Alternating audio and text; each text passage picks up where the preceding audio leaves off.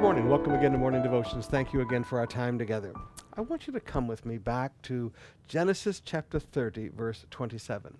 Laban speaks to Jacob. And he said, Please listen to me, Laban replied. I have become wealthy, for the Lord has blessed me because of you. Tell me how much I owe you. Whatever it is, I'll pay you. Now, Laban got a lot of things wrong in life, but Laban did understand one thing. He understood the blessing of association.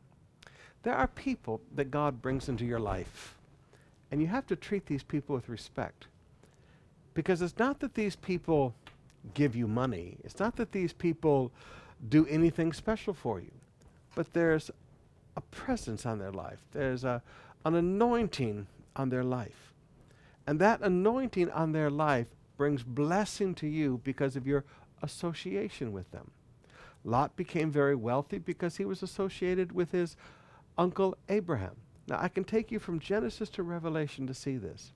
There are times that church members figure out that they are blessed and prospered because they are in association with a pastor that has brought the blessing of association to them.